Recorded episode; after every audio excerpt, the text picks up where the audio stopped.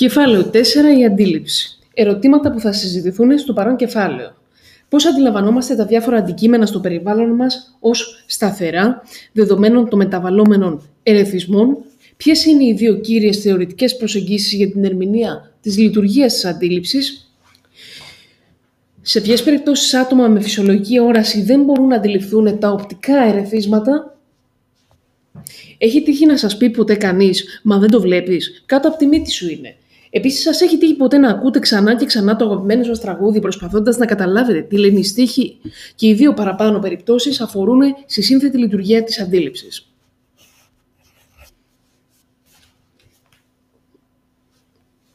Μια σειρά διαδικασιών μέσω των οποίων αναγνωρίζουμε, οργανώνουμε και αποδίδουμε νόημα στις αισθήσεις που μας προκαλούν τα περιβαλλοντικά ερεθίσματα.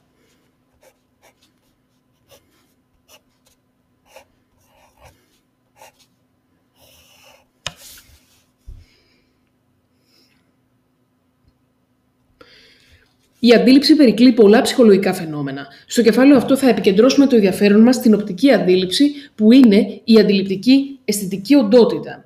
Σύστημα αντίληψης για καθεμία από τις αισθήσεις μας, η οποία και έχει μελετηθεί περισσότερο. Για τη μελέτη των διαφόρων φαινομένων της αντίληψης, οι ψυχολόγοι μελετούν τις περιπτώσεις εκείνες όπου το άτομο καλείται να αποδώσει νόημα στις αισθήσεις του. Α πάρουμε για παράδειγμα την εικόνα 4.1. Η πλειονότητα των ατόμων που θα αντικρίσουν την εικόνα αυτή δεν θα δουν αρχικά παρά μία μουτζούρα χωρίς νόημα. Στην πραγματικότητα απεικονίζεται ένα όν που κοιτάζει τον παρατηρητή στα μάτια. Όμως τα περισσότερα άτομα αρχικά δεν τον βλέπουν.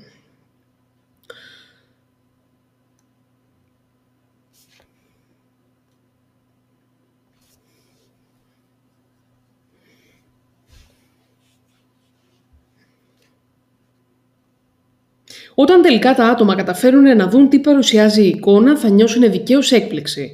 Στην εικόνα 4.1 βρίσκεται κρυμμένη ανάμεσα στις συνεχόμενες διαβαθμίσεις των φωτοσκιάσεων η εικόνα μιας αγελάδας που μας κοιτάζει μέσα στα μάτια.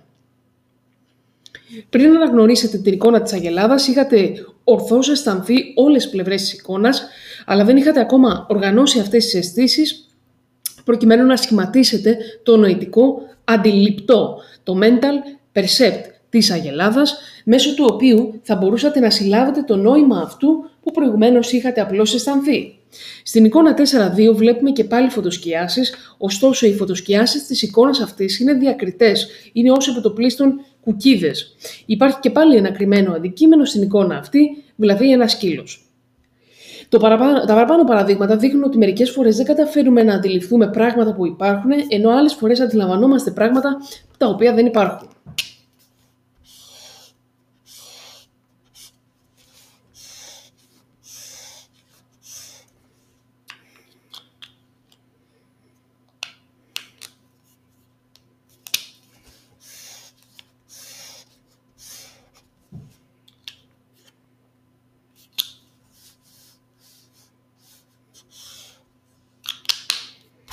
Προσέξτε για παράδειγμα το μαύρο τρίγωνο στο κέντρο της, αριστεράς, της αριστερής πλευράς της εικόνας 4-3 και το λευκό τρίγωνο στο κέντρο της δεξιάς πλευράς της εικόνας 4-3.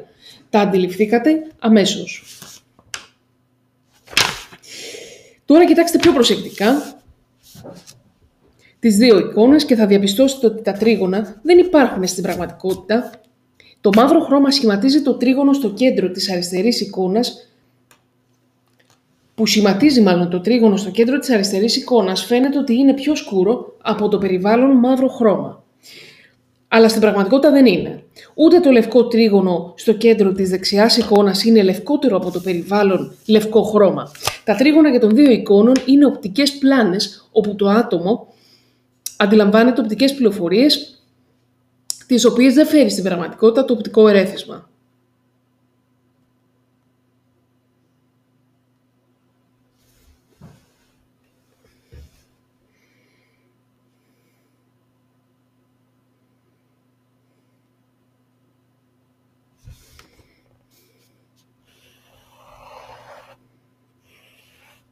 Άρα, μερικές φορές δεν αντιλαμβανόμαστε κάτι που υπάρχει και άλλες φορές αντιλαμβανόμαστε κάτι το οποίο δεν υπάρχει.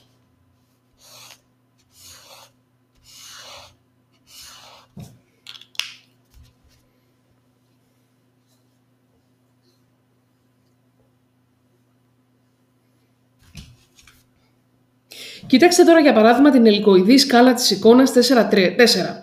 Προσπαθήστε να φτάσετε στην κορυφή της σκάλας ακολουθώντας τα σκαλιά. Μήπως δεν τα καταφέρνετε; Η πλάνη της εικόνας αυτής ονομάζεται η πλάνη της αέναης σκάλας επειδή τα σκαλιά της μοιάζουν πάντα να ανεβαίνουν παρόλο, παρόλο που κάτι τέτοιο είναι κανονικά ανέφικτο.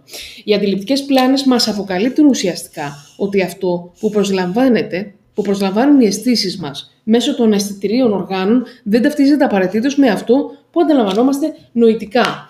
Άρα, αντιληπτικές πλάνες αποκαλύπτουν ουσιαστικά ότι αυτό που προσλαμβάνουν οι αισθήσεις μας μέσω των αισθητηρίων οργάνων δεν ταυτίζεται απαραίτητος με αυτό που αντιλαμβανόμαστε νοητικά. Τα άτομα, καθώς φαίνεται, προσλαμβάνουν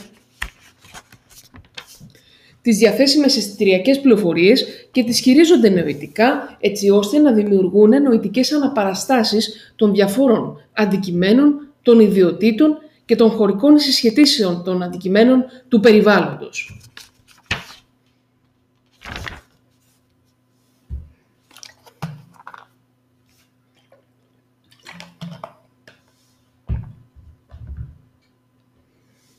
Ο τρόπος με τον οποίο τα αντικείμενα αναπαριστάνονται νοητικά εξαρτάται εν μέρη από την οπτική γωνία με την οποία γίνεται η αντίληψη του αντικειμένου.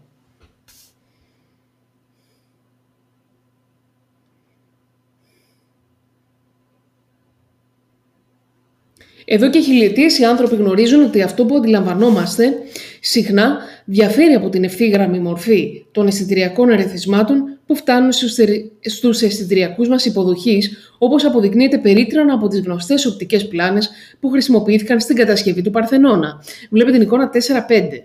Εάν ο Παρθενώνας στηζόταν όπως εμείς τον αντιλαμβανόμαστε, δηλαδή με αυστηρά ευθύγραμμο τρόπο, η εμφάνισή του θα ήταν πραγματικά αλόκοτη.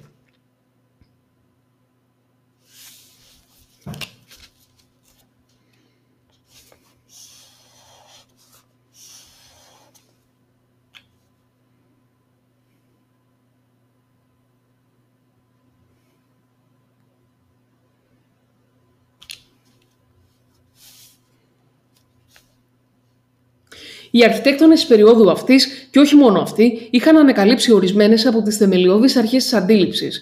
Εδώ και αιώνες οι καλλιτέχνες έχουν βρει τον τρόπο να μας κάνουν να αντιλαμβανόμαστε τρισδιάστατα, αντιληπτά, ενώ στην πραγματικότητα βλέπουμε δυσδιάστατε εικόνες. Ποιες είναι λοιπόν οι αρχές που διέπουν την αντίληψη τόσο των πραγματικών όσο και των ψευδών αντιληπτών; Αρχικά θα εξετάσουμε ποιες είναι οι προσλαμβάνουσες πληροφορίες που μας επιτρέπουν να αντιλαμβανόμαστε μία δυσδιάστατη αισθητηριακή πληροφορία ως τρισδιάστατη και θα ερευνήσουμε το πώς αντιλαμβανόμαστε τα διάφορα αντιληπτά ως σταθερά, παρά τις συνεχείς μεταβολές που υφίστανται ως προς το παρατηρούμενο μέγεθος και το σχήμα τους.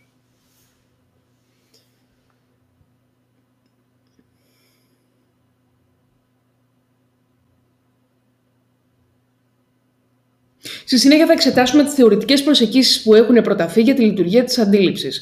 Τέλος, θα αναφερθούμε σε κάποιες σπάνιες αντιληπτικές ανεπάρκειες της οπτικής αντίληψης που παρουσιάζουν άτομα τα οποία έχουν υποστεί εγκεφαλικούς τραυματισμούς ή βλάβες.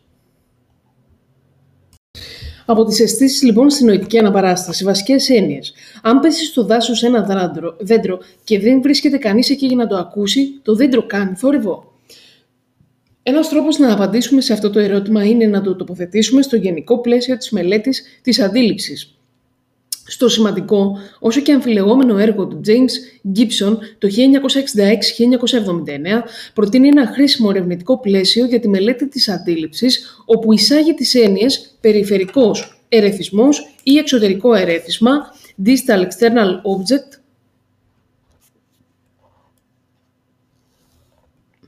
προσλαμβάνουσες αισθητηριακές πληροφορίες, κεντρικός ερεθισμός ή εσωτερικό ερέθισμα και αντιληπτικό αντικείμενο. Ο περιφερικός ερεθισμός ή εξωτερικό ερέθισμα είναι το αντικείμενο που υπάρχει στο εξωτερικό περιβάλλον, στην περίπτωσή μας δηλαδή είναι το δέντρο που πέφτει. Το γεγονός αυτό, το δέντρο που πέφτει δηλαδή, δημιουργεί μια σειρά αισθητηριακών πληροφοριών όπως το φως που ανακλάται. Τα ηχητικά κύματα που δημιουργούνται στην περίπτωση του δέντρου είναι ο ήχος που κάνει πέφτοντας, τα χημικά μόρια ή οι απτικές πληροφορίες που προέρχονται από το περιβάλλον. Επομένως, οι αναγκαίες για την αντίληψη των αντικειμένων του εξωτερικού περιβάλλοντος προϋποθέσεις ξεκινούν πριν ακόμα οι αισθητηριακές πληροφορίες φτάσουν στους αισθητηριακούς μας υποδοχείς, δηλαδή στα νευρικά κύτταρα, τα οποία είναι ειδικευμένα στην πρόσληψη συγκεκριμένων ειδών αισθητηριακών πληροφοριών.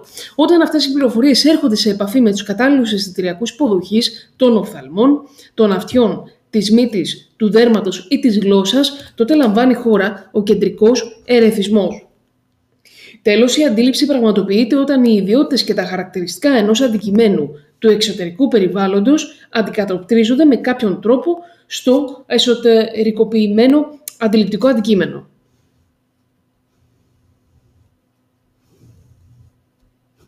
Στον πίνακα 4.1 παρουσιάζεται συνοπτικά το παραπάνω πλαίσιο για τη λειτουργία της αντίληψης. Επιστρέφοντας τώρα στο ερώτημα που τέθηκε στην αρχή της ενότητας, μπορούμε να απαντήσουμε ως εξής. Αν πέσει το δάσος αν πέσει στο δάσος ένα δέντρο και δεν βρίσκεται κανείς εκεί για να το ακούσει, το δέντρο δεν κάνει αντιληπτό θόρυβο. Ωστόσο, κάνει θόρυβο γενικά. Άρα ουσιαστικά η απάντηση μπορεί να είναι είτε ναι είτε όχι, ανάλογα με το πώς θα θέσει κανείς το ερώτημα. Το ερώτημα το πού βρίσκεται η διαχωριστική γραμμή ανάμεσα στη λειτουργία της αντίληψης και στις άλλες γνωστικές διαδικασίες ή ανάμεσα στις αισθήσεις και την αντίληψη έχει προκαλέσει έντονες, έντονες αντιπαραθέσεις και ελάχιστη συμφωνία. Αν θέλουμε ωστόσο να προσεγγίσουμε αυτό το ερώτημα πιο αποτελεσματικά, είναι προτιμότερο να θεωρήσουμε ότι όλες αυτές οι διαδικασίες είναι μέρος ενός συστήματος συνεχούς επεξεργασίας μέσα στο οποίο κινούνται οι πληροφορίες και ότι η μελέτη των διάφορων, των διαφόρων αυτών διαδικασιών μπορεί να δώσει απαντήσεις σε διαφορετικά ερωτήματα. Για ερωτήματα παραδείγματος χάρη που αφορούν στις αισθήσεις μας, θα εστιάσουμε στις ιδιότητες των ερεθισμάτων. Αυτή η απόχρηση του κόκκινου είναι πιο έντονη από το κόκκινο χρώμα ενός μήλου, λέει. Ο ήχος που κάνει λοιπόν το δέντρο που πέφτει είναι πιο δυνατός από τον ήχο ενός κεραυνού.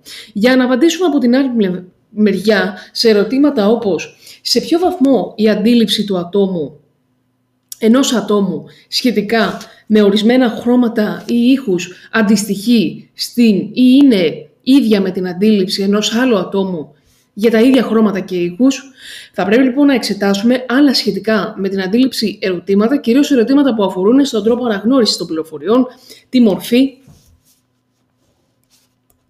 το σχήμα και την κίνηση. Αυτό λοιπόν το κόκκινο πράγμα είναι μήλο, αυτό που άκουσα ήταν ένα δέντρο που έπεσε; Τέλος, άλλες γνωστικές διαδικασίες λαμβάνουν χώρα όταν χρησιμοποιούμε αυτές τις πληροφορίες για περαιτέρω σκοπούς. Δηλαδή, αυτό το μήλο είναι φαγόσιμο, μήπως πρέπει να απομακρυνθώ από το δάσο. Ανεξάρτητα λοιπόν με το τι είδους ερωτήματα θέτουμε σχετικά με το περιβάλλον μας, θα πρέπει πάντα να έχουμε υπόψη μας ότι αυτό που βασικά χαρακτηρίζει τη σχέση μας με το εξωτερικό περιβάλλον και καλούμαστε πάντα να αντιμετωπίζουμε είναι οι εγγενείς παραλλαγές, οι μεταβολές δηλαδή των κεντρικών ερεθισμών, δηλαδή των εσωτερικών ερεθισμάτων.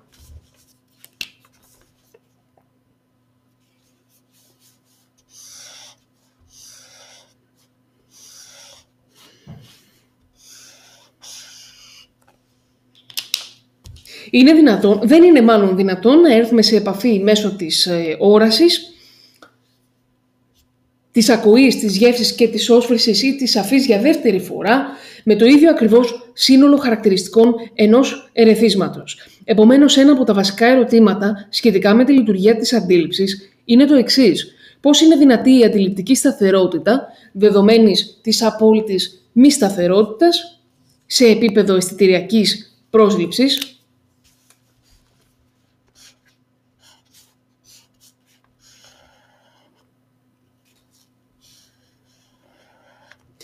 Πράγματι, δεδομένης της φύσης των αισθητηριακών μας υποδοχέων, φαίνεται ότι οι μεταβολές των κεντρικών αριθμών αποτελούν απαραίτητη προπόθεση για τη λειτουργία της αντίληψης.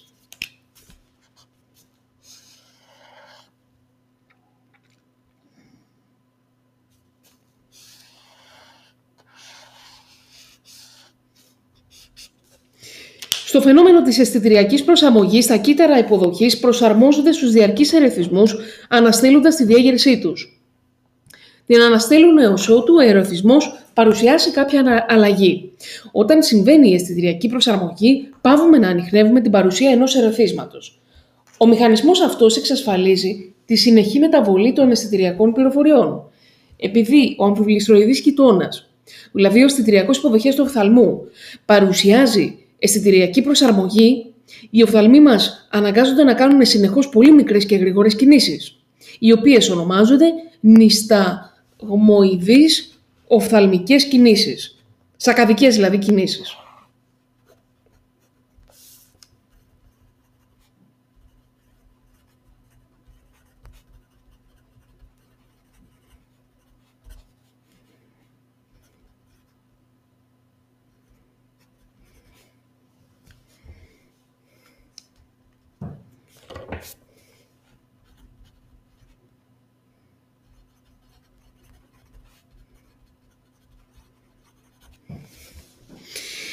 Σε καδικές λοιπόν κινήσεις προκειμένου να μεταβάλλεται συνεχώς η θέση της εικόνας του αντικειμένου που προβάλλεται εντός του οφθαλμού για να μπορέσουν οι επιστήμονες να μελετήσουν την οπτική αντίληψη χωρίς την παρεμβολή των ισταγμοειδών κινήσεων των οφθαλμών επινόησαν έναν τρόπο για να δημιουργήσουν σταθεροποιημένες εικόνες, δηλαδή εικόνες που δεν κινούνται πάνω στον αφιλιστροειδή χιτώνα, καθώς ακολουθούν ουσιαστικά τις νησταγμοειδείς κινήσεις των οφθαλμών. Με τη χρήση της τεχνικής αυτής των σταθεροποιημένων εικόνων επιβεβαιώθηκε η υπόθεση ότι είναι ο συνεχής ερεθισμός των κυτάρων του αμφιβληστροειδούς χιτώνα που προκαλεί την αισθητηριακή προσαρμογή και άρα την αίσθηση ότι μια εικόνα εξαφανίζεται.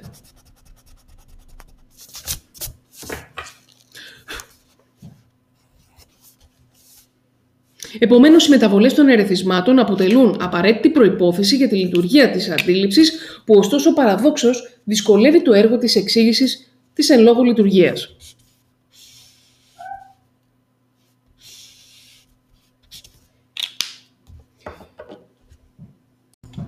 Λοιπόν, πίνακα 4.1. Αντιληπτικό συνεχές. Η αντίληψη λαμβάνει χώρα όταν τα αντικείμενα του περιβάλλοντος μεταδίδουν τις δομικές τους αισθητηριακές πληροφορίες που προσλαμβάνονται από τους αισθητριακούς υποδοχής και οδηγούν στην εσωτερική αναγνώριση του αντικειμένου.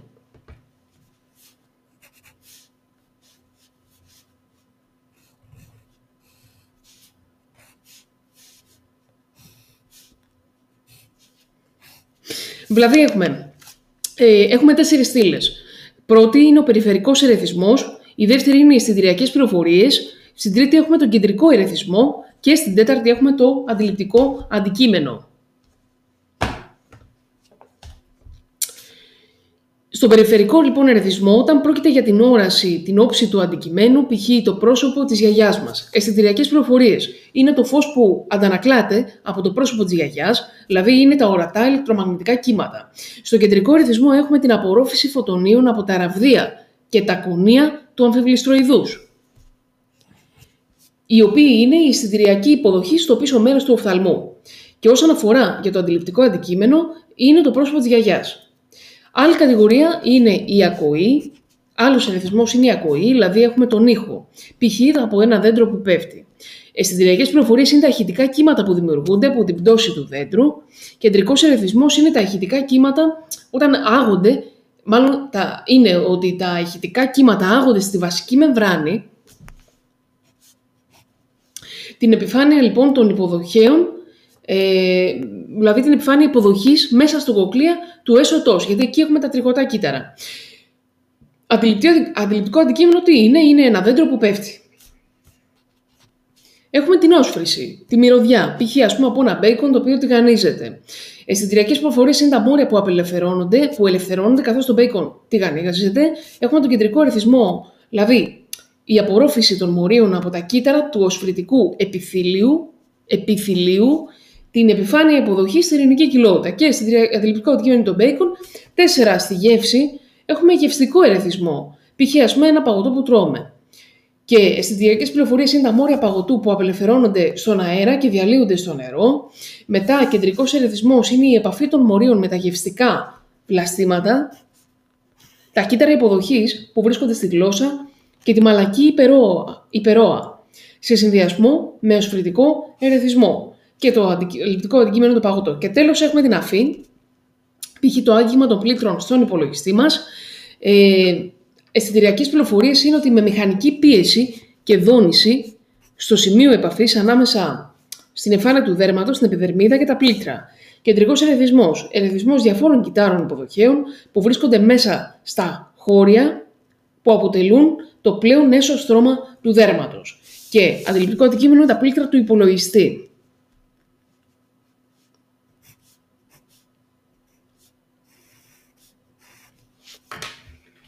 Αυτό ονομάζεται ένα αντιληπτικό συνεχές.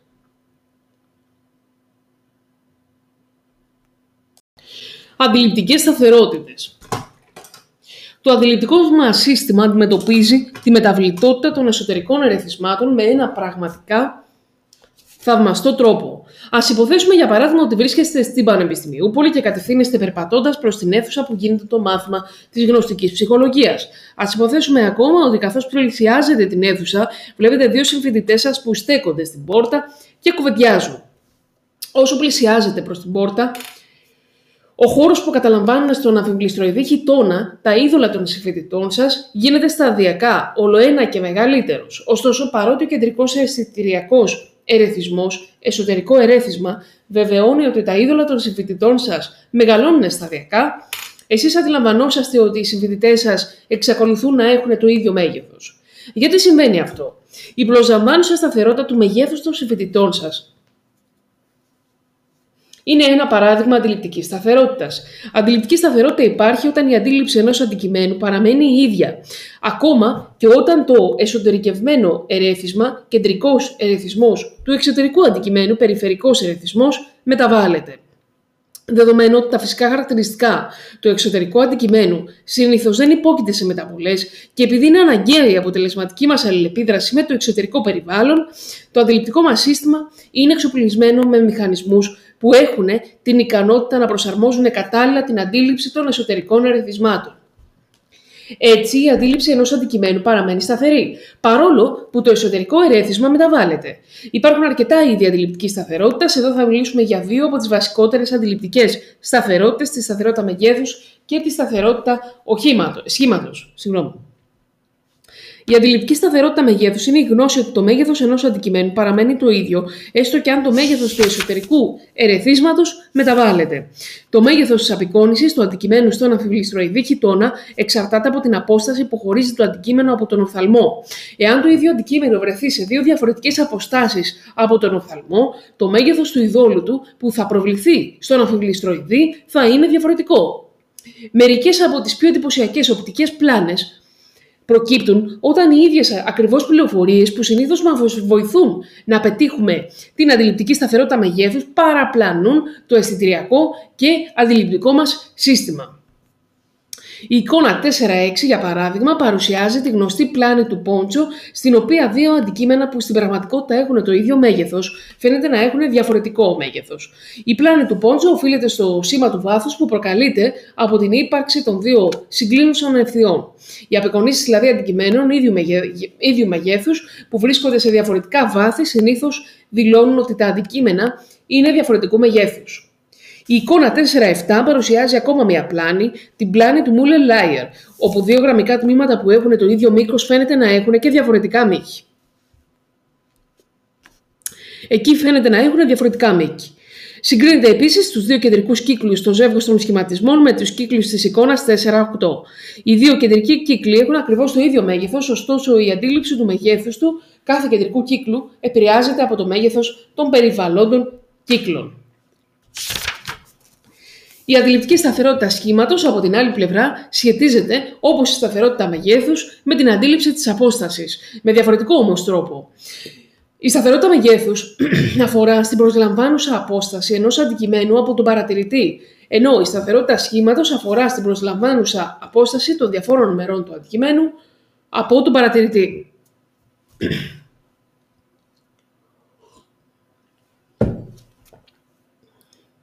Στην εικόνα 4-9 μπορούμε να δούμε ένα παράδειγμα σταθερότητας σχήματος, όπου το σχήμα του αντικειμένου που αντιλαμβανόμαστε παραμένει το ίδιο, παρότι υφίσταται μεταβολές ως προς τον παρανασανατολισμό του και άρα μεταβάλλεται το σχήμα της απεικόνησης του αμφιβληστροειδή χιτώνα. Καθώς το πραγματικό σχήμα της πόρτας στην εικόνα μεταβάλλεται, κάποια από τα μέρη της πόρτας φαίνεται να μεταβάλλονται με διαφορετικό τρόπο, ως προς την απόστασή τους από εμάς τα τελευταία χρόνια έχει καταστεί εφικτό, εφικτή μέσω της νευροψυχολογικής απεικόνησης η εντόπιση αυτού του είδους της αντίληψης σχήματος σε περιοχές του εγκεφαλικού φλοιού. Τα σημεία του έξω άκρου της πόρτας φαίνεται ότι κινούνται γρηγορότερα προς το μέρος μας σε σύγκριση με τα σημεία του έσω άκρου της. Ωστόσο αντιλαμβανόμαστε το σχήμα της πόρτας ως αμετάβλητο. Η αντίληψη του βάθους. Όταν κινόμαστε μέσα στο περιβάλλον μας, κοιτάζουμε συνεχώς γύρω μας και προσανατολίζουμε οπτικά τον εαυτό μας μέσα σε ένα τρισδιάστατο χώρο. Όταν κοιτάζουμε μακριά σε απόσταση από εμάς, Κοιτάζουμε την τρίτη διάσταση του χώρου, το βάθος, που είναι η απόσταση από μία επιφάνεια. Συνήθως η επιφάνεια αυτή, όταν μιλάμε για αντίληψη του βάθους, είναι το σώμα μας. Οπότε μετακινούμε το σώμα μας ή απλώνουμε το χέρι μας για να φτάσουμε ένα αντικείμενο ή χειριζόμαστε ένα αντικείμενο, οπότε τοποθετούμε τον εαυτό μας σε μία θέση στο τρισδιάστατο περιβάλλον μας, χρησιμοποιούμε πληροφορίες που αφορούν στην αντίληψη του βάθους. Η χρήση των πληροφοριών που σχετίζονται με το βάθος δεν γίνεται μόνο σε ό,τι αφορά τις κινήσεις του σώματός μας. Όταν αδουγούμε, παραδείγματος χάρη, χρησιμοποιούμε την αντίληψη του βάθους για να αξιολογήσουμε την απόσταση στην οποία βρίσκονται τα αυτοκίνητα που κινούνται στο αντίθετο ρεύμα και έρχονται προς το μέρος μας. Όταν θέλουμε να φωνάξουμε ένα φίλο μας που είδαμε στον δρόμο, αποφασίζουμε πόσο δυνατά θα φωνάξουμε για να μας ακούσει, ανάλογα με το πόσο μακριά από εμά αντιλαμβανόμαστε ότι βρίσκεται ο φίλος μας. Πώς όμως καταφέρνουμε να αντιλαμβανόμαστε ένα χώρο ως τρισδιάστατο όταν το κεντρικό, το εσωτερικό ερέθισμα που προβάλλεται στο αναφευλιστροειδή μας είναι μια δυσδιάστατη απεικόνηση αυτού που βλέπουμε. Θυμηθείτε για λίγο το αδύνατο σχήμα της αέναης σκάλας, εικόνα 4-4 και κοιτάξτε επίσης τα αδύνατα σχήματα της εικόνας 4-10. Ένα από τα πράγματα που μας προκαλούν σύγχυση στα αδύνατα σχήματα είναι η ύπαρξη αντιφατικών πληροφοριών ως προς το βάθος, στα διάφορα μέρη του σχήματος κτλ. Κάποια μεμονωμένα μέρη των αδύνατων σχημάτων δείχνουν φυσιολογικά, επειδή δεν υπάρχουν σε ό,τι αφορά αυτά τα μεμονωμένα μέρη αντιφατικά σήματα βάθους.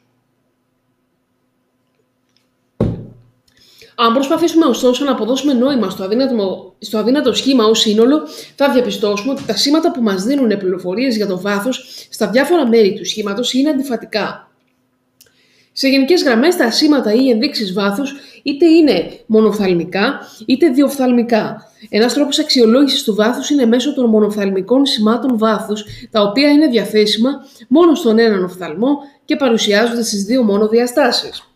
Στην εικόνα 4.11 μπορούμε να δούμε μερικά, αρκετά μάλλον, από τα μονοφθαλμικά σήματα βάθους, τα οποία παρουσιάζονται επίσης και στον πίνακα 4.2, όπως είναι η διαβάθμιση της υφής, το σχετικό μέγεθος, η παρένθεση, η γραμμική προοπτική, η εναέρια προοπτική, η θέση στο πλάνο της εικόνας και η κινητική παράλλαξη. Προτού διαβάσετε για τα μονοφθαλμικά σήματα στον πίνακα 4.2 και χωρίς να διαβάσετε τη λιδιζάντα της εικόνας 4.11, κοιτάξτε προσεκτικά τους δύο πίνακες που παρουσιάζει η εικόνα 4.11 και διαπιστώστε πόσα από τα σήματα βάθους μπορείτε να ανακαλύψετε μόνοι σας. Η μόνη διοφθαλμική ένδειξη βάθους που δεν φαίνεται στην εικόνα 4.11 είναι η κινητική παράλλαξη.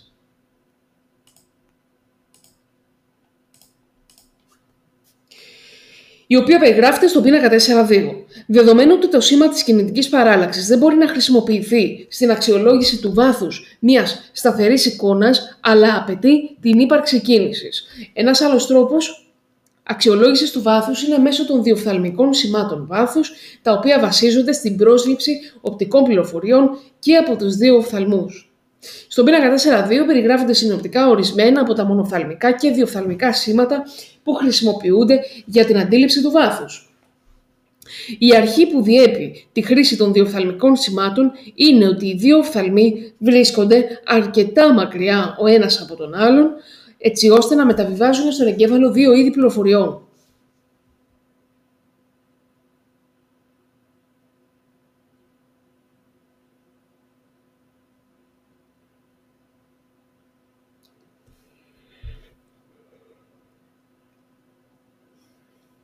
δύο είδη πληροφοριών, τη διοφθαλμική ανομοιότητα και την διοφθαλμική συγχώνευση. Οι άνθρωποι χρησιμοποιούν συνεχώς σήματα βάθους που βασίζονται στη διοφθαλμική ανομοιότητα. Η διοφθαλμική ανομοιότητα περιγράφει το φαινόμενο κατά το οποίο ε, κατά το οποίο καθώς τα διάφορα αντικείμενα έρχονται κοντύτερα σε εμάς, οι δύο οφθαλμοί στέλνουν στον εγκέφαλο σταδιακά ολοένα και περισσότερο διαφορετικές έννοιες, εικόνες των αντικειμένων και ο εγκέφαλός μας έτσι ερμηνεύει το βαθμό ανομοιότητας των δύο εικόνων των αντικειμένων ως ένδειξη της απόστασης των αντικειμένων από το σώμα μας. Από την άλλη πλευρά, τα αντικείμενα που βρίσκονται ήδη σε σχετικά κοντινή απόσταση για τα αντικείμενα, αυτά χρησιμοποιούμε σήματα βάθους που βασίζονται στη διοφθαλμική συγχώνευση, η οποία περιγράφει το φαινόμενο κατά το οποίο, καθώς τα διάφορα αντικείμενα έρχονται πιο κοντά μας, οι δύο οφθαλμοί κινούνται σταδιακά προς τα μέσα, ο ένας προς τον άλλον, και ο εγκεφαλός μας έτσι ερμηνεύει τις μυϊκές αυτές κινήσεις των οφθαλμών ως ένδειξη της απόστασης των αντικειμένων από εμάς.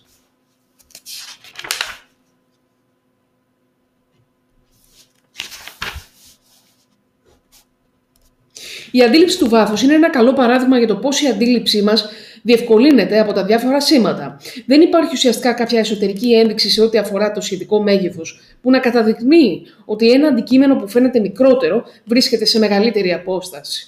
Αυτό που συμβαίνει είναι ότι ο εγκέφαλος μας συμπεραίνει μέσω αυτών των πληροφοριών ότι το μικρότερο αντικείμενο βρίσκεται και πιο μακριά.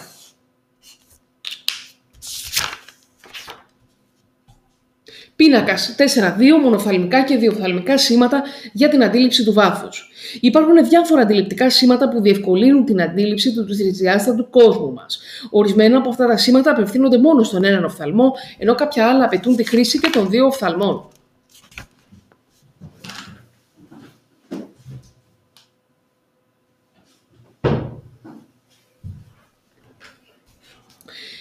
Και έχουμε τρεις στήλες, σήματα βάθους, φαίνεται πιο κοντά, φαίνεται πιο μακριά. Τα μονοφθαλμικά τώρα σήματα βάθους. Διαβάθμιση της υφής. Φαίνονται πιο κοντά, μεγαλύτερη κόκκι, περισσότερο απομακρυσμένοι. Φαίνεται πιο μακριά, μικρότερη κόκκι, πιο κοντά ο ένας με τον άλλον. Σχετικό μέγεθος. Κοντά μεγαλύτερο, μακριά μικρότερο. Παρένθεση, κοντά κρύβει μερικό ένα άλλο αντικείμενο, μακριά κρύβεται μερικό από ένα άλλο αντικείμενο. Γραμμική προοπτική, κοντά. Προφανώς οι παράλληλες γραμμές φαίνεται να αποκλίνουν καθώς απομακρύνονται στο γνωρίζοντα.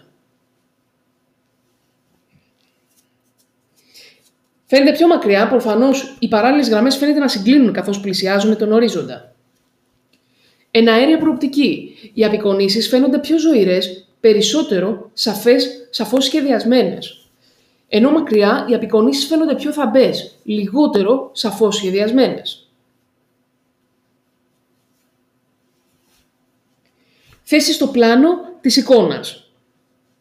Πάνω από τον ορίζοντα, για, για κοντά, τα αντικείμενα βρίσκονται ψηλότερα μέσα στο πλάνο της εικόνας. Κάτω από τον ορίζοντα, τα αντικείμενα βρίσκονται χαμηλότερα μέσα στο πλάνο της εικόνας. Για μακριά, πάνω από τον ορίζοντα τα αντικείμενα βρίσκονται χαμηλότερα μέσα στο πλάνο της εικόνας, κάτω από τον ορίζοντα τα αντικείμενα βρίσκονται ψηλότερα μέσα στο πλάνο της εικόνας.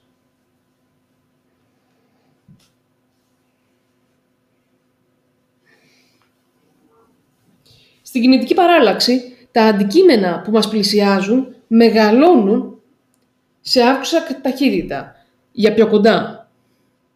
Ενώ μακριά τα αντικείμενα που απομακρύνονται από εμάς μικραίνουν σε ευθύνουσα ταχύτητα.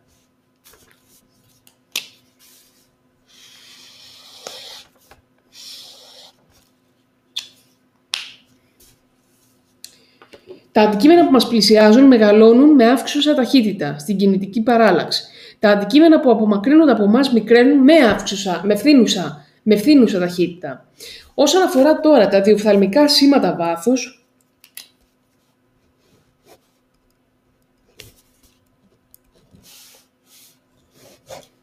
Έχουμε τη διοφθαλμική ανομοιότητα, στην οποία για κοντά οι οφθαλμοί τραβιούνται προς τα μέσα, προς το μέρος της μύτης, ενώ για μακριά οι οφθαλμοί χαλαρώνουν κινούμενοι προς τα έξω, προς το μέρος των αυτιών.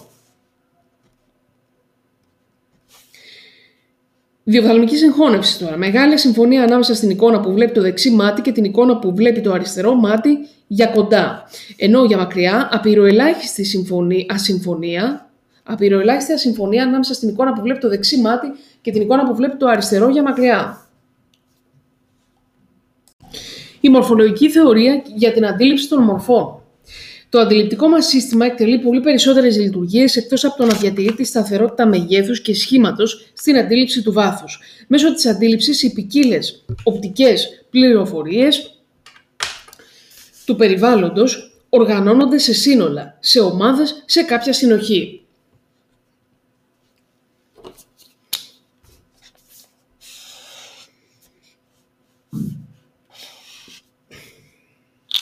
Μία από τις εξηγήσεις που έχουν δοθεί για τον τρόπο με τον οποίο λαμβάνει η χώρα αυτή η οργάνωση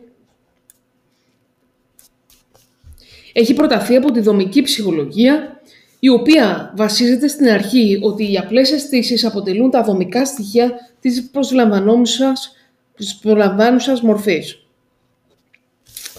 Η θεωρία της δομικής ψυχολογίας για την αντίληψη της μορφής είναι αποσυνθετική, βλέπει το κεφάλαιο 1, και ως εκ τούτου αυτό που κάνει είναι να διασπά όλο το όλο σε επιμέρους στοιχεία. Η θεωρία αυτή δεν προσφέρει πολλά στην κατανόηση του πώ οι μυριάδες αισθήσεις μας αλληλεπιδρούν μεταξύ τους, καθότι εστιάζει το ενδιαφέρον της στα επιμέρους μεμονωμένα στοιχεία των αισθήσεων. Δεν μπορεί επομένως η θεωρία αυτή να θίξει ούτε στο ελάχιστο το ζήτημα του εάν ή του πώς το δυναμικό όλο, το σύνολο δηλαδή μιας δομής, π.χ. ένα οικείο μουσικό κομμάτι, μπορεί να διαφέρει από το άθροισμα των επιμέρους στοιχείων του, τις επιμέρους μεμονωμένες νότες. Ως αντίδραση κυρίως στην ακραία αυτή θεωρία της δομικής ψυχολογίας αναπτύχθηκε η περισσότερο κοντά στο λειτουργισμό σχολή της μορφολογικής ψυχολογίας. Σκοπός των υποστηρικτών της μορφολογικής ψυχολογίας ήταν να εξετάσουν απευθείας τις ολιστικές διαδικασίες που εμπλέκονται στην αντίληψη των διάφορων μορφών στο περιβάλλον. Οι ψυχολόγοι Κουρτ Κόφκα Βόλφγκανγκ Κέλερ και Μαξ Βερτχάιμερ ανέπτυξαν τη μορφολογική θεωρία για την αντίληψη των μορφών από το γερμανικό Gestalt που σημαίνει μορφή, βασιζόμενη στην αρχή ότι το όλο, το σύνολο δηλαδή, διαφέρει από το άθροισμα των επιμέρους στοιχείων τους. Κεφάλαιο 1.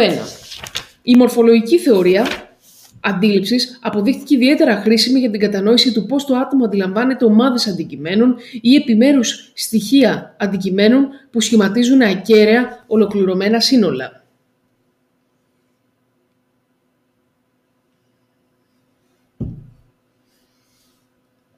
Σύμφωνα με το μορφολογικό νόμο της ασαφήνειας του Πράγτς, τείνουμε να αντιλαμβανόμαστε ένα οποιοδήποτε μείγμα οπτικών πληροφοριών ως μια οργανωμένη, σταθερή και συνεκτική μορφή και όχι έως ένα τυχαίο συνοθήλευμα ανοργάνωτων αισθήσεων.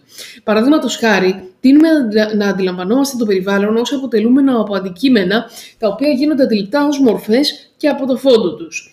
Όταν μπούμε σε ένα οικείο δωμάτιο, αντιλαμβανόμαστε κάποια αντικείμενα που ξεχωρίζουν, π.χ. φωτογραφίες οικείων προσώπων ή πόστερ στους τοίχους, κάποια που σβήνουν και αποτελούν το φόντο, π.χ. το πάτημα ή τελείως άβγη τύχη κτλ.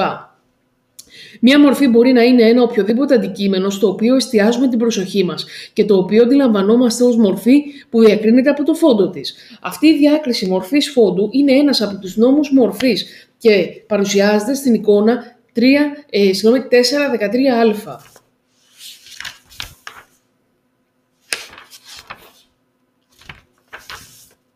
Το πιο πιθανό είναι ότι στην εικόνα αυτή προσέξατε πρώτα τη λέξη figure, μορφή, που είναι γραμμένη με τα λευκά γράμματα και η οποία γίνεται πράγματι αντιληπτή ως μία μορφή σε ένα πιο σκούρο φόντο, το οποίο αποτελεί η γραμμένη με γκρι γράμματα λέξη ground, φόντο. Παρομοίως, η εικόνα 413β μπορεί να γίνει αντιληπτή με δύο τρόπους. Άλλοτε βλέπουμε ένα λευκό βάζο σε μαύρο φόντο και άλλοτε δύο αντιμέτωπα πρόσωπα σε λευκό φόντο. Αν και μπορούμε να περνάμε γρήγορα από τη μία αντίληψη στην άλλη, είναι ωστόσο αδύνατο να αντιληφθούμε και τις δύο μορφές ταυτόχρονα. Ένας από τους λόγους στους οποίους οφείλεται το ότι μπορούμε να αντιλαμβανόμαστε και τις δύο αυτές μορφές είναι το ότι και οι δύο εμπίπτουν σε ένα δεύτερο μορφολογικό νόμο μορφής, τη συμμετρία, σύμφωνα με την οποία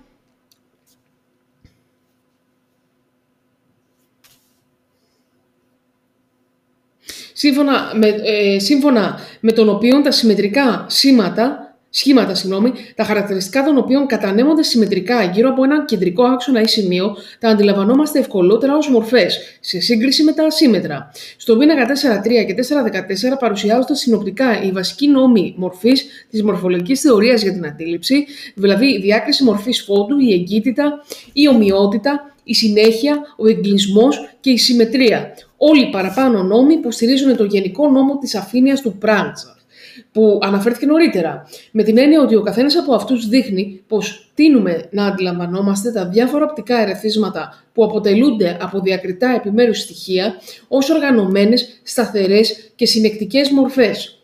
Αν κοιτάξετε αυτή τη στιγμή γύρω σας, θα δείτε μία σειρά, μία σειρά ολοκληρωμένων συνεκτικών μορφών με το φόντο τους. Αν κρατάτε το βιβλίο, το βιβλίο σας έτσι, έτσι ώστε να μπαίνετε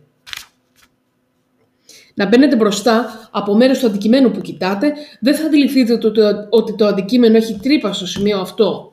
Παρομοίως, αν διαβάζετε στο γραφείο σας με το βιβλίο σας ακουμπισμένο να κρύβει την άκρη του τραπεζιού, θα εξακολουθείτε να αντιλαμβανόσαστε το τραπέζι ως μια συνεχή μορφή και όχι ως ένα αντικείμενο με κενά. Καθώς λοιπόν παρατηρούμε το περιβάλλον μας, τείνουμε να αντιλαμβανόμαστε ότι τα ερεθίσματα που βρίσκονται κοντά το ένα στο άλλο, εγκύτητα, και που είναι όμοια, ομοιότητα, που παρουσιάζουν μια οπτική συνέχεια, συνέχεια και που είναι συμμετρικά, συμμετρία, αποτελούν ένα σύνολο, μία μορφή, ενώ ως ολοκληρωμένη μορφή αντιλαμβανόμαστε επίσης ένα αντικείμενο που παρουσιάζει τυχόν κενά εγκλισμός.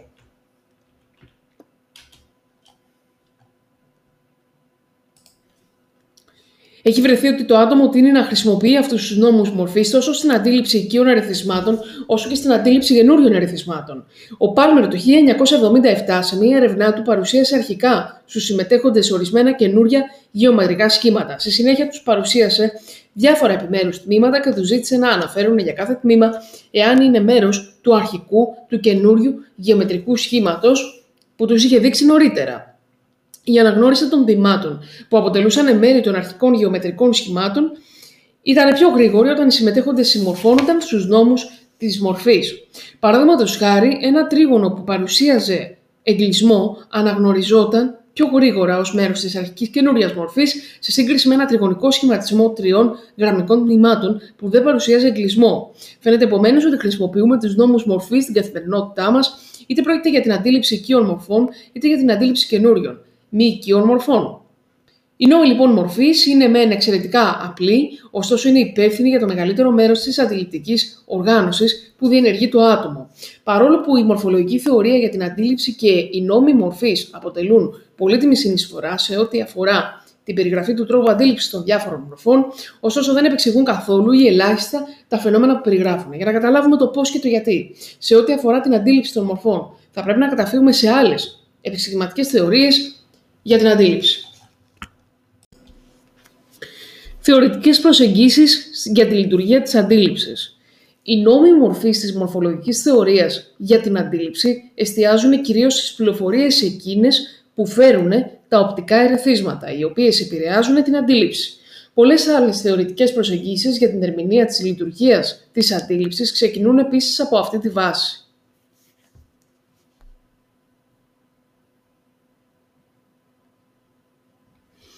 Έτσι θεωρούν ότι πρώτα γίνεται αντιληπτό το φυσικό ερέθισμα, η εμφανής δηλαδή μορφή, και μετά ακολουθούν οι ανώτερες γνωστικές διαδικασίες όπως είναι η οργάνωση των διαφόρων αρχών και ενιών, η επεξεργασία δηλαδή των ερεθισμάτων ξεκινά από κάτω και πηγαίνει προς τα πάνω. Οι θεωρίες που πρεσβεύουν ότι κατά τη λειτουργία της αντίληψης ακολουθείται αυτού του είδους η επεξεργασία πληροφοριών ονομάζονται θεωρίες επεξεργασίας από κάτω προς τα πάνω.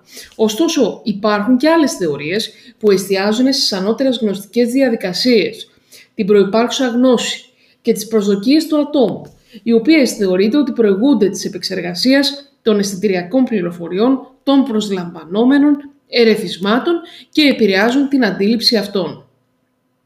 Οι θεωρίες αυτές ονομάζονται θεωρίες επεξεργασίας από, κάτω προς τα, από πάνω προς τα κάτω. Από πάνω προς τα κάτω. Σύμφωνα με αυτές τις θεωρίες, οι προσδοκίες των ατόμων παίζουν ένα σημαντικό ρόλο στην αντίληψη. Όταν αναμένουμε ότι θα δούμε κάτι, μπορεί να νομίζουμε ότι το βλέπουμε ακόμα και αν δεν υπάρχει πια ή δεν υπάρχει καθόλου στο οπτικό μας πεδίο. Αν αναμένουμε, παραδείγματος χάρη, να δούμε ένα συγκεκριμένο πρόσωπο σε ένα συγκεκριμένο χώρο, μπορεί να νομίσουμε ότι είδαμε αυτό το πρόσωπο, ενώ στην πραγματικότητα έχουμε δει κάποιον που ελάχιστα μοιάζει στο πρόσωπο που περιμέναμε να δούμε. Τα μοντέλα επεξεργασίας από πάνω προς τα κάτω και από κάτω προς τα πάνω έχουν εφαρμοστεί σχεδόν, σχεδόν σε όλες σχεδόν τις γνωστικές λειτουργίες. Όσον αφορά στην λειτουργία της αντίληψης, Υπάρχουν δύο βασικές θεωρίες που χρησιμοποιούν τα δύο αυτά είδη μοντέλων επεξεργασίας. Οι θεωρίες αυτές παρουσιάζονται συνήθως ως αντιτιθέμενες, παρόλο που ως ένα βαθμό ασχολούνται με διαφορετικές πλευρές του ίδιου φαινομένου. Ωστόσο, μια τελική, ολοκληρωμένη θεωρία για την αντίληψη θα πρέπει να περικλεί τόσο το μοντέλο επεξεργασίας από κάτω προς τα πάνω, όσο και το μοντέλο επεξεργασίας από πάνω προς τα κάτω. Στην επόμενη ενότητα θα μιλήσουμε για τις θεωρίες επεξεργασίας από κάτω προς τα πάνω. Θεωρίες επεξεργασίας από κάτω προς τα πάνω, άμεση αντίληψη δηλαδή αναφερή. Πώς συμβαίνει όταν βλέπουμε το γράμμα Α να το αναγνωρίζουμε ως Α, να ένα εύκολο ερώτημα με δύσκολη όμως απάντηση. Θα μπορούσαμε να απαντήσουμε ότι φυσικά το αναγνωρίζουμε ως Α, γιατί μοιάζει με ένα Α. Τι το κάνει όμως να μοιάζει με ένα Α και όχι με ένα Β. Το πόσο δύσκολο είναι να απαντήσουμε σε αυτό το ερώτημα γίνεται ακόμα πιο εμφανές αν κοιτάξουμε την εικόνα 4.15. Το πιο πιθανό είναι ότι στην εικόνα 4.15 να διαβάσετε τη φράση «η ουρά της γάτας». Ωστόσο, το «ήτα» των λέξεων «ήτα» και «της» είναι ακριβώς το ίδιο με τα «α» των λέξεων «ουρά» και «γάτα». Η αναγνώριση των γραμμάτων της παραπάνω φράσης, η οποία στον καθένα μας που διαβάζει αυτή τη φράση φαίνεται να είναι μια απλή περίπτωση αναγνώρισης οργανωμένων μορφών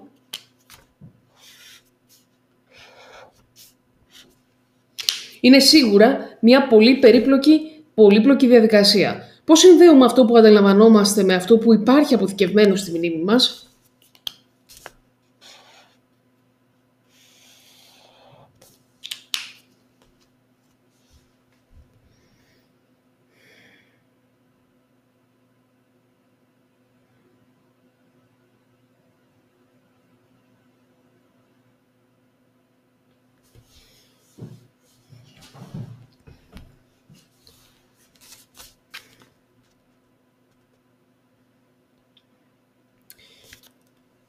Το ζήτημα αυτό, το αν δηλαδή η αντίληψη λειτουργεί ουσιαστικά ως μία απλή συσχέτιση ανάμεσα σε αυτό που βλέπουμε και σε αυτό που θυμόμαστε, έθεσε ήδη από το 19ο αιώνα ο δανός ψυχολόγος Χάρατ Γκόφιντ.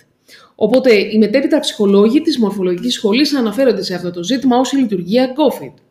Ένας άλλος σημαντικός, όσο και αμφιλεγόμενος θεωρητικός, που επίσης αμφισβήτησε το συνειρμισμό στη λειτουργία της αντίληψης, ήταν ο James Gibson, ο οποίος ανέπτυξε τη θεωρία της άμεσης αντίληψης που αποτελεί και το αντιπροσωπευτικότερο παράδειγμα των θεωριών επεξεργασίας από κάτω προς τα πάνω.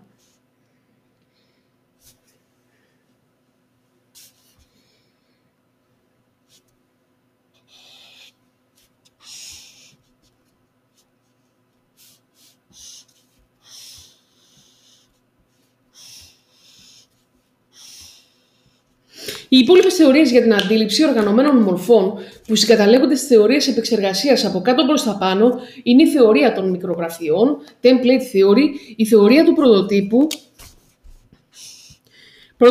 ε, prototype theory, η θεωρία της ταύτισης των χαρακτηριστικών και η θεωρία του προσδιορισμού των δομικών στοιχείων.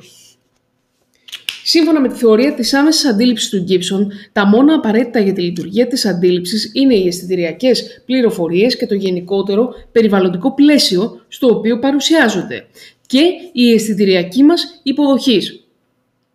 Δεν είναι δηλαδή απαραίτητη η παρέμβαση ανώτερων γνωστικών διαδικασιών για την αντίληψη των αισθητηριακών ερεθισμάτων. Οι προϋπάρχουσες απόψεις του ατόμου και του, ανώτερου, του ανατέρου επίπεδου συμπερασματικές νοητικές διαδικασίες δεν χρειάζονται για την αντίληψη των διαφόρων πληροφοριών.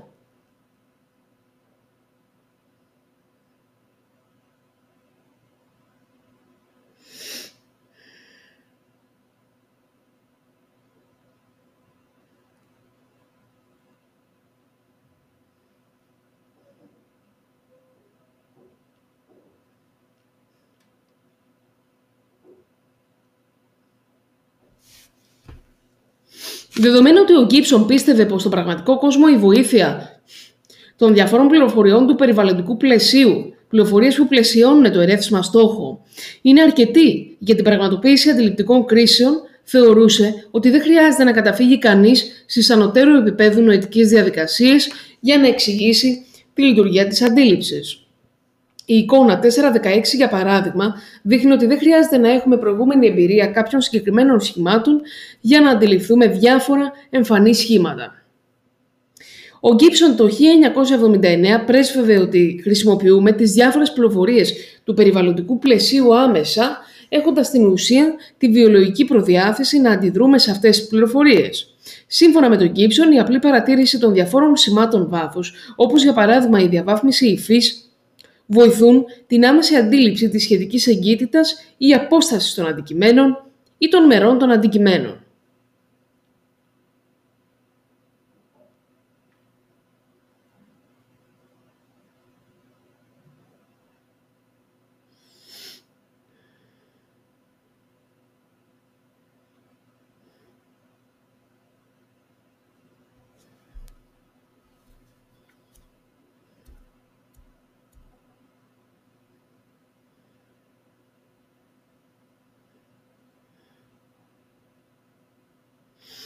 Σύμφωνα πάντα με τον Gibson, αντιλαμβανόμαστε το περιβάλλον μας άμεσα βασιζόμενοι στην παρατήρηση των σταθερών σχέσεων μεταξύ των αντικειμένων και μεταξύ των επιμέρους στοιχείων των αντικειμένων, χωρίς τη βοήθεια σύνθετων νοητικών διαδικασιών. Οι διάφορες πληροφορίες του περιβαλλοντικού πλαισίου μπορεί να μην είναι εύκολο να ελεγχθούν σε ένα εργαστηριακό πείραμα, είναι όμως σίγουρα διαθέσιμες σε πραγματικές περιβαλλοντικές συνθήκες. Το μοντέλο για την αντίληψη που πρότεινε ο Gibson ονομάζεται από ορισμένους οικολογικό μοντέλο, δεδομένου ότι ο Gibson ασχολήθηκε με τη λειτουργία της αντίληψης κυρίως στον πραγματικό κόσμο, το οικολογικό περιβάλλον και όχι σε πειραματικές συνθήκες εργαστηρίου, όπου εκ των πραγμάτων υπάρχουν λιγότερες πληροφορίες περιβαλλοντικού πλαισίου. Οι επιδράσεις του οικολογικού περιβάλλοντος, για τις οποίες θα μιλήσουμε στα επόμενα κεφάλαια, αφορούν όχι μόνο στην αρχική αντίληψη του ερεθίσματος, αλλά και στην τελική εσωτερική αναπαράσταση που δημιουργείται από την αρχική αντίληψη. Τις απόψεις του Γκίψον εστερνίζεται και η Ελέανορ Gibson 1991-1992, η οποία πραγματοποίησε έρευνες για τη λειτουργία της αντίληψης σε βρέφη και ανακάλυψε ότι τα βρέφη, τα οποία προεφανώς δεν έχουν πολλές προϋπάρξεις γνώσεις ή εμπειρίες, παρουσιάζουν πολύ γρήγορα διαφόρων ειδών αντιληπτικές ικανότητες, όπως για παράδειγμα την ικανότητα αντίληψης του βάθους. Σύμφωνα με τη θεωρία της άμεσης αντίληψης, οι ανώτερες νοητικές διαδικασίες και οι αντιληπτικές διαδικασίες δεν συγκροτούν ένα ενιαίο σύνολο.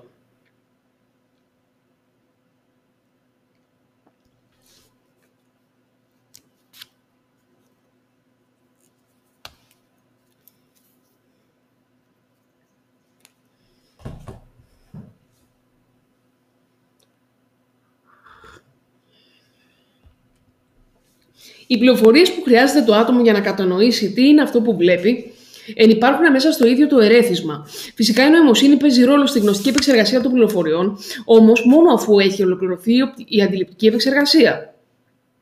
Επομένως, η θεωρία της άμεσης αντίληψης αντιμετωπίζει την αντίληψη και την νοημοσύνη ως ξεχωριστές διαδικασίες και πιθανόν διαδοχικές, ενώ η άποψη περί δημιουργικής αντίληψης θεωρεί ότι υπάρχει αλληλεπίδραση μεταξύ νοημοσύνης και αντίληψης. Στη συνέχεια, πρωτού περάσουμε στις θεωρίες θεωρίες δημιουργικής αντίληψης, θα εξετάσουμε τις υπόλοιπες θεωρίες επεξεργασίας από κάτω προς τα πάνω για την αναγνώριση οργανωμένων μορφών. Η θεωρία των μικρογραφιών. Σύμφωνα με τη θεωρία των μικρογραφιών, το άτομο έχει αποθηκευμένο στη μνήμη του άπειρο αριθμό από μικρογραφίες. Εικόνες δηλαδή, μορφών, δηλαδή εξαιρετικά λεπτομερή μοντέλα για τις διάφορες μορφές που θα κληθεί πιθανώς να αναγνωρίσει. Για να αναγνωρίσουμε μία μορφή, τη συγκρίνουμε πρώτα με, με, όλες τις, με όλες τις μικρογραφίες, ακριβείς αναπαραστάσεις δηλαδή μορφών, που υπάρχουν αποθηκευμένες στη μνήμη μας και επιλέγουμε στη συνέχεια τη μικρογραφία που ταιριάζει απόλυτα, ταυτίζεται δηλαδή με την υποαναγνώριση μορφή. Παραδείγματα τέτοιου είδους ταύτισης συναντάμε συνεχώς στην καθημερινή μας ζωή η αναγνώριση των δακτυλικών αποτυπωμάτων ενός ατόμου ή η, ανάγνωση από, η αναγνώριση από μηχανήματα των τυπωμένων σε επιταγές αριθμών γίνεται με αυτόν τον τρόπο, ενώ όλο ένα και περισσότερο χρησιμοποιούνται και την αναγνώριση προϊόντων κάθε είδους διεθνής κωδική προϊόντων. Γνωστή και ως barcodes. Τις οποίους σκανάρει και στη συνέχεια αναγνωρίζει ο, ηλεκτρικ... ο ηλεκτρονικός υπολογιστής όταν πηγαίνουμε το προϊόν στο ταμείο για να το αγοράσουμε. Σε όλα τα παραπάνω παραδείγματα, ο στόχος είναι ο ίδιος, να βρεθεί το πανομοιότυπο μιας μορφής και να απορριφθεί οτιδήποτε δεν αποτελεί πανομοιότυπο της, αναγνώριση, της, προσα... της υποαναγνώριση τηλεφορίας. Σίγουρα δεν θα σας άρεσε αν μαθαίνατε ότι η τελευταία κατάθεση που κάνατε μέσω ATM στον τραπεζικό σας λογαριασμό δεν καταγράφηκε επειδή το σύστημα αναγνώρισης αριθμών που χρησιμοποιεί η τράπεζά σας ήταν προγραμματισμένο να αναγνωρίζει όχι το χαρακτήρα που είναι το απόλυτο τέρι του κάθε υποαναγνώριση αριθμού, αλλά ένα χαρακτήρα που του μοιάζει μόνο κατά προσέγγιση.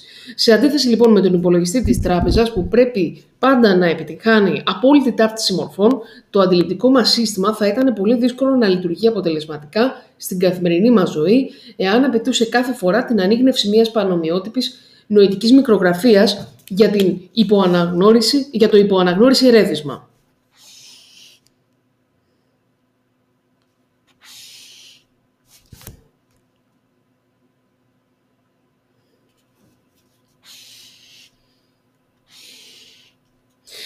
Φανταστείτε για παράδειγμα αν χρειαζόσασταν τις ακριβείς νοητικές μικρογραφίες αναπαραστάσεις για την αναγνώριση της κάθε πιθανής όψης του προσώπου ενός αγαπημένου σας ατόμου.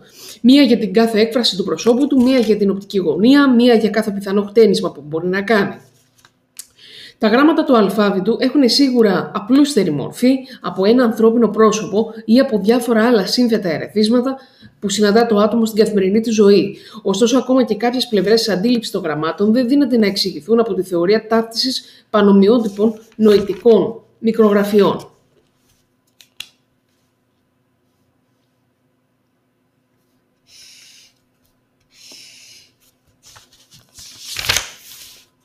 Επίσης, η θεωρία αυτή δεν μπορεί να εξηγήσει το πώς αντιλαμβανόμαστε τα γράμματα και τις λέξεις, όπως ας πούμε στην εικόνα 415, καθώς αναγνωρίζουμε δύο διαφορετικά γράμματα, το Α και το Ι, κοιτάζοντας μία μόνο φυσική μορφή. Ο Χόντιν το 1891 παρατήρησε μερικά ακόμα προβλήματα. Πώς είναι πάντα δυνατή η αναγνώριση ενός γράμματος ως Α, όταν αυτό μπορεί να παρουσιάζει αμέτρητες διαφοροποιήσεις ως προς το μέγεθος, τον προσανατολισμό και τη μορφή με την οποία έχει γραφεί, μια λύση σε αυτό το πρόβλημα θα ήταν να δεχτούμε ότι έχουμε αποθηκευμένες στη μνήμη ακριβείς νοητικές αναπαραστάσεις για κάθε πιθανό μέγεθος, προσανατολισμό και μορφή κάθε γράμματος. Πώς όμως θα ήταν δυνατόν να αναμένουμε και άρα να δημιουργούμε έναν τόσο τεράστιο αριθμό μικρογραφιών για κάθε πιθανή όψη κάθε πιθανού ερεθίσματος και πέραν τούτου πόσο δυσκίνητη και ασύμφορη θα καθιστούσε τη λειτουργία της αντίληψης, η αποθήκευση, η οργάνωση και η, και η ανάσυρση από τη μνήμη ενός τέτοιου όγκου νοητικών μικρογραφιών; Η θεωρία του πρωτοτύπου, η εναλλακτική λύση στην ακαμψία και τα διέξοδα της θεωρίας των μικρογραφιών ως προς την αντίληψη των οργανωμένων μορφών είναι η θεωρία της ταύτισης των, πρωτό, των πρωτότυπων. Ένα πρωτότυπο δεν είναι ένα άκαμπτο, συγκεκριμένο, προκαθορισμένο νοητικό μοντέλο, αλλά ένα υπόδειγμα της καλύτερης δυνατής εικασίας που μπορούμε να κάνουμε για μία μορφή από την κατηγορία συγγενών, σχετικών μεταξύ τους, αντικειμένων ή οργανωμένων μορφών.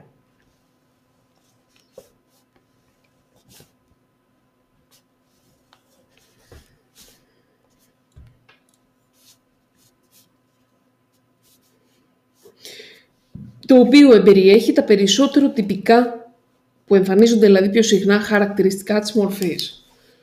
Με άλλα λόγια, ένα πρωτότυπο είναι ένα νοητικό μοντέλο, που σε μεγάλο βαθμό θεωρείται αντιπροσωπευτικό της υποαναγνώριση οργανωμένης μορφής, αλλά δεν ταυτίζεται απόλυτα. Δεν είναι το ακριβώς τέρι με καμία από τις οργανωμένες μορφές των οποίων το μοντέλο αποτελεί.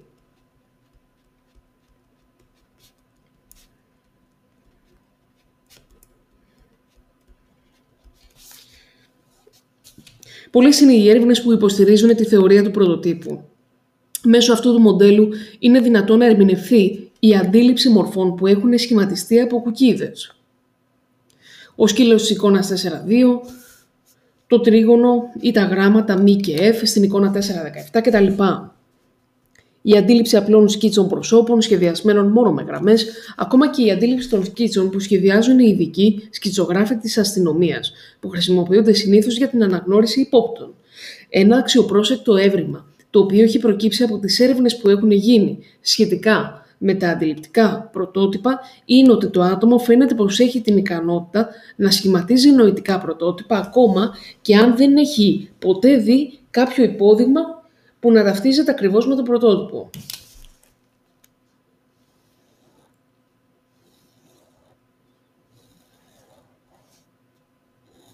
Με άλλα λόγια, τα πρωτότυπα που σχηματίζουμε φαίνεται ότι ενσωματώνουν όλα τα περισσότερο τυπικά χαρακτηριστικά μιας οργανωμένης μορφής, ακόμα και αν δεν έχουμε ποτέ δει έστω και μια περίπτωση μορφής που να περιλαμβάνει ταυτόχρονα όλα τα τυπικά χαρακτηριστικά μαζί. Προκειμένου οι ερευνητές να παρουσιάσουν ένα παράδειγμα αυτής της θεωρίας, παρήγαγαν μια σειρά από οργανωμένες μορφές, όπως είναι οι μορφές της εικόνας 417, Α και Γ, οι οποίες βασίζονται σε ένα πρωτότυπο. Παρουσιάζαν λοιπόν στη συνέχεια στους συμμετέχοντες μόνο τη σειρά με τις μορφές που παρήγαγαν από το πρωτότυπο και όχι το ίδιο το πρωτότυπο.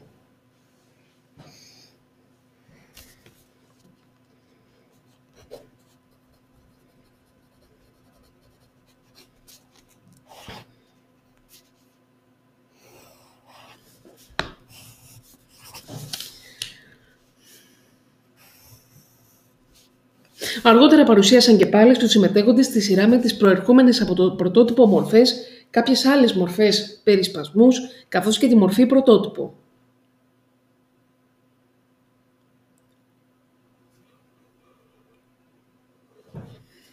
Στη δεύτερη αυτή συνθήκη,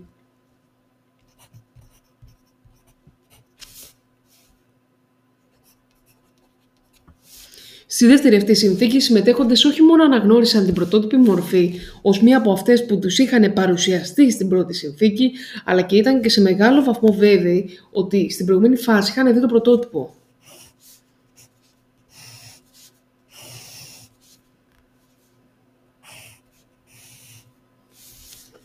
Σόλσο και Μακάρθι το 1981. Εικόνα λοιπόν 417, ταύτιση πρωτοτύπου ακόμα και χωρίς το πρωτότυπο. Στο α βλέπουμε την πρωτότυπη μορφή τρίγωνο μη ε, ε μη f, f. Και τυχές, μετά έχουμε τα διαστρεβλωμένα τρίγωνα και λέει ότι στο Α, αυτοί οι σχηματισμοί από κουκίδες είναι παρόμοιοι με αυτούς στο πείραμα του Μάικλ Πόσνερ και των συνεργατών του. Β, αυτά τα απλουστευμένα σκίτσα ανθρώπινων προσώπων είναι παρόμοια με αυτά που χρησιμοποίησε στο πείραμά του ο Στίβεν Ριντ το 1972. Γ, τα πρόσωπα αυτά είναι παρόμοια με αυτά που χρησιμοποίησαν στο πείραμά τους οι Ρόμπερτ Σόλσο και Τζον Μακάρθι το 1981. Και δέλτα, στο γράφημα αυτό παρουσιάζονται τα ευρήματα από την έρευνα του Σόλσο και Μακάρθη που δείχνουν τη συγνότητα αντιληπτικής αναγνώρισης για το κάθε πρόσωπο, καθώς και της αναγνώρισης ενός προσώπου πρωτοτύπου, το οποίο οι συμμετέχοντες δεν είχαν ξαναδεί ποτέ.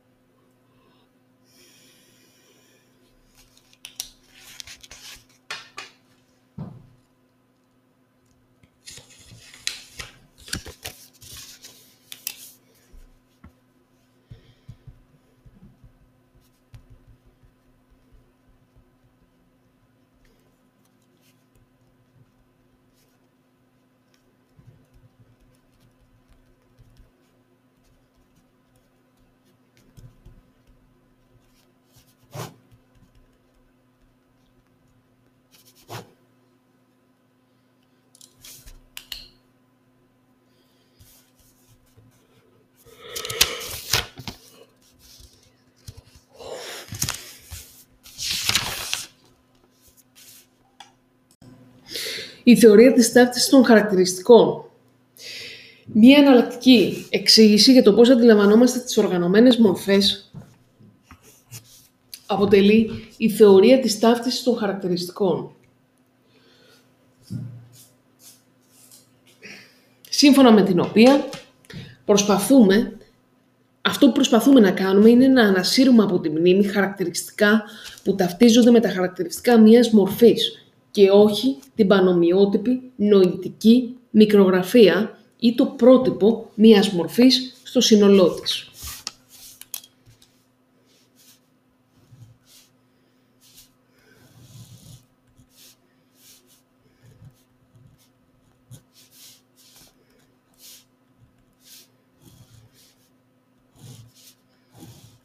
Ένα μοντέλο ταύτισης χαρακτηριστικών είναι το λεγόμενο πανδαιμόνιο.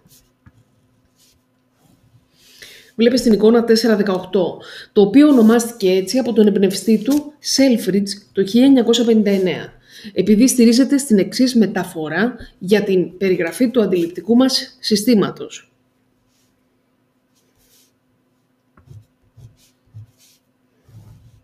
Πρεσβεύει λοιπόν ότι υπάρχουν στο αντιληπτικό μας σύστημα πολύ διαφορετικοί μικροί δαίμονες και με συγκεκριμένα ο καθένας ε, καθήκοντα που είναι υπεύθυνοι για διαφορετικά στάδια της πρόσληψης και επεξεργασίας των χαρακτηριστικών ενός ερεθίσματος.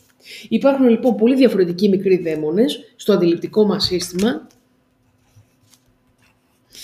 με συγκεκριμένα ο καθένας καθήκοντα και είναι όλοι αυτοί υπεύθυνοι για διαφορετικά στάδια της πρόσληψης και επεξεργασίας των χαρακτηριστικών ενός ερεθίσματος.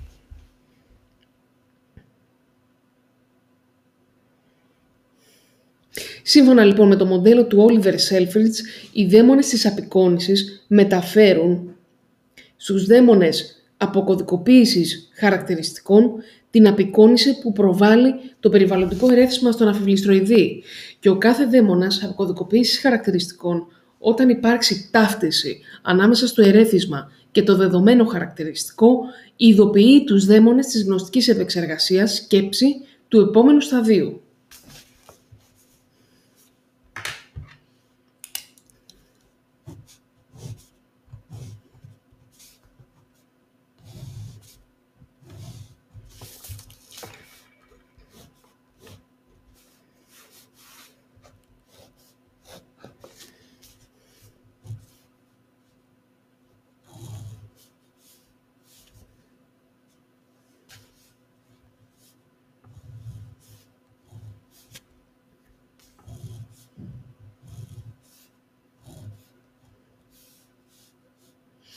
Οι τελευταίοι όταν βρεθούν στη μνήμη οι πιθανές μορφές που φαίνεται να συμμορφώνονται με ένα ή περισσότερα από τα χαρακτηριστικά που πρόσεξαν νωρίτερα οι δαίμονες αποκωδικοποίηση χαρακτηριστικών, αρχίζουν να φωνάζουν.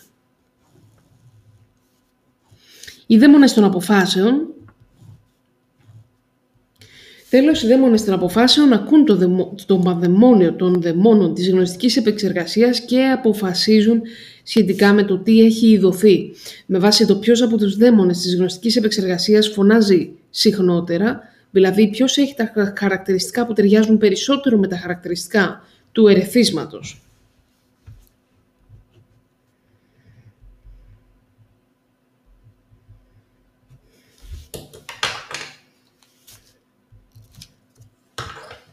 Δαίμονες αποφάσεων.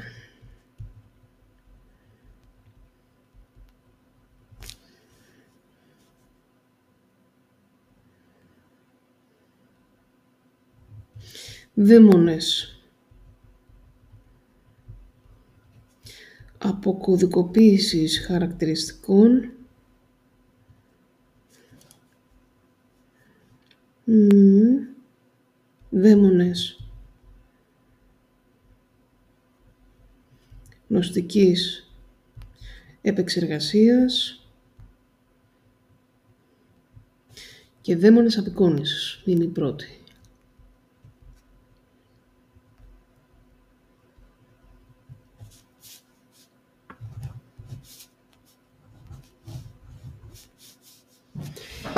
Ωραία. Το μοντέλο του Selfridge είναι ένα από τα περισσότερο γνωστά μοντέλα για τη λειτουργία της αντίληψης. Ωστόσο, έχουν προταθεί και άλλα μοντέλα ταύτισης χαρακτηριστικών. Τα περισσότερα μοντέλα ταύτισης χαρακτηριστικών διακρίνουν όχι μόνο ανάμεσα σε διαφορετικά χαρακτηριστικά, αλλά και ανάμεσα σε διαφορετικά είδη χαρακτηριστικών, όπως είναι τα συνολικά global ή τα τοπικά local χαρακτηριστικά των ερεθισμάτων.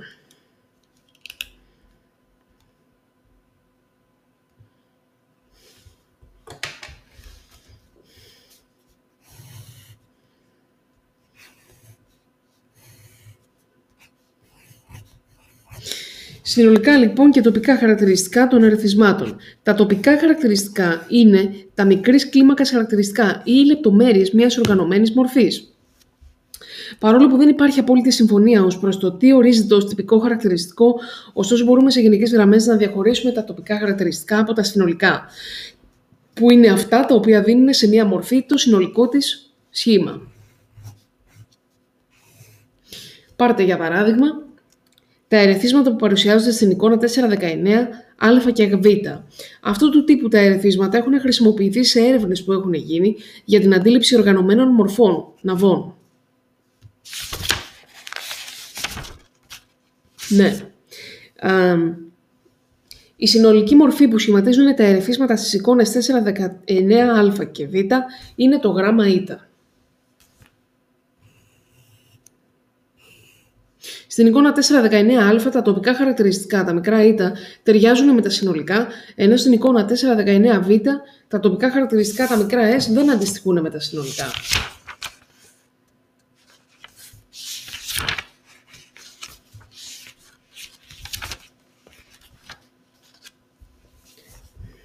Ο David Ναβόν λοιπόν ζήτησε από τους συμμετέχοντες να αναγνωρίσουν τα ερεθίσματα σε συνολικό και τοπικό επίπεδο. Όταν τα τοπικά χαρακτηριστικά, δηλαδή τα γράμματα βρίσκονταν το ένα κοντά στο άλλο, οι συμμετέχοντες αναγνώριζαν πιο γρήγορα τα ερεθίσματα σε συνολικό επίπεδο παρά σε τοπικό. Επίσης, όταν ζητούνταν από τους συμμετέχοντες η αναγνώριση των ερεθισμάτων σε συνολικό επίπεδο, το αν τα τοπικά χαρακτηριστικά τέριαζαν με τα συνολικά χαρακτηριστικά δεν έπαιζε κανένα ρόλο. Η αναγνώριση των ΙΤΑ ήταν επίσης γρήγορη, είτε τα τοπικά χαρακτηριστικά ήταν μικρά, είτε ήταν ε, μικρά H, είτε μικρά S. Ωστόσο, όταν ζητούσαν από τους συμμετέχοντες να αναγνωρίσουν τα ερεθίσματα σε τοπικό επίπεδο, η αναγνώριση ήταν πιο γρήγορη όταν τα συνολικά χαρακτηριστικά αντιστοιχούσαν με τα τοπικά. Δηλαδή, με άλλα λόγια, όταν έπρεπε να αναγνωρίσουν τα τοπικά S που σχημάτιζαν ένα τοπικό ΙΤΑ, ένα συνολικό συγγνώμη ΙΤΑ, η αναγνώριση ήταν πιο αργή, σε σύγκριση με την αναγνώριση των τοπικών ΙΤΑ που σχημάτιζαν ένα συνολικό ΙΤΑ. Το φαινόμενο αυτό της επίδρασης που όπως φανερώνουν τα ευρήματα της παραπάνω έρευνας ασκεί η ύπαρξη του συνολικού ερεθίσματος στην αναγνώριση των τοπικών ερεθισμάτων ονομάζεται φαινόμενο του προηγηθέντους συνολικού ερεθίσματος Global Precedence Effect.